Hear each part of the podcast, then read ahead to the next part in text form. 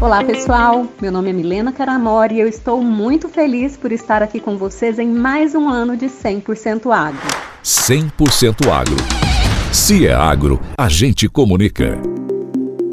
Hoje eu vou apresentar o que diferencia a agricultura orgânica da agricultura sintrópica, de baixo carbono, regenerativa e agricultura de precisão. E vou apresentar também o que há em comum entre essas metodologias de cultivo agrícola. A agricultura orgânica tem como princípio básico o não uso de fertilizantes e pesticidas sintéticos. Para o controle de pragas e doenças, utiliza-se métodos naturais e preventivos como rotação de cultura, cultivo consorciado e controle biológico.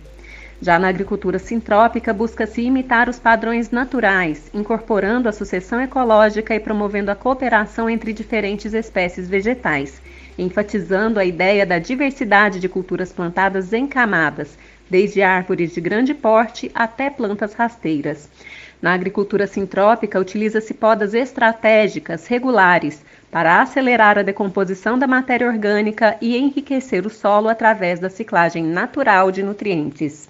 Na agricultura de baixo carbono, o objetivo é outro: minimizar as emissões de gases geradores do efeito estufa associados à produção agrícola, adotando práticas que reduzam a pegada de carbono. Na agricultura de baixo carbono, o manejo do solo envolve práticas de conservação com o objetivo de reduzir a perturbação do solo e aumentar a retenção de carbono. Busca-se também otimizar o uso de insumos agrícolas como fertilizantes e energia para reduzir a intensidade de carbono na produção. Na agricultura regenerativa, o objetivo é a restauração de ecossistemas degradados, promovendo a saúde do solo, da biodiversidade e ciclos naturais, com uma integração holística na gestão da terra, considerando interações entre solo, plantas, animais e ecossistemas. E a agricultura de precisão conta com o uso de tecnologias avançadas como GPS, sensores remotos, drones e análise de dados para otimizar o uso de insumos agrícolas minimizando desperdícios e maximizando a produtividade. Apesar das diferenças específicas, as formas de cultivo trazidas aqui têm diversos pontos em comum.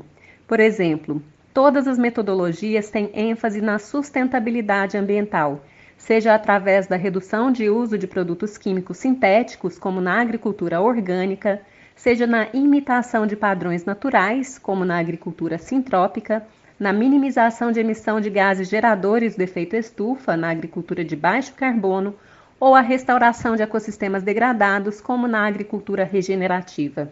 As metodologias também se baseiam no uso responsável de insumos e no manejo sustentável do solo.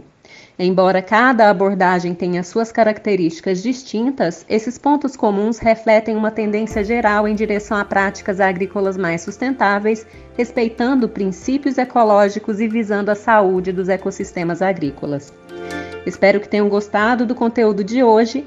Na semana que vem eu volto trazendo mais detalhes sobre a agricultura sintrópica. Até lá!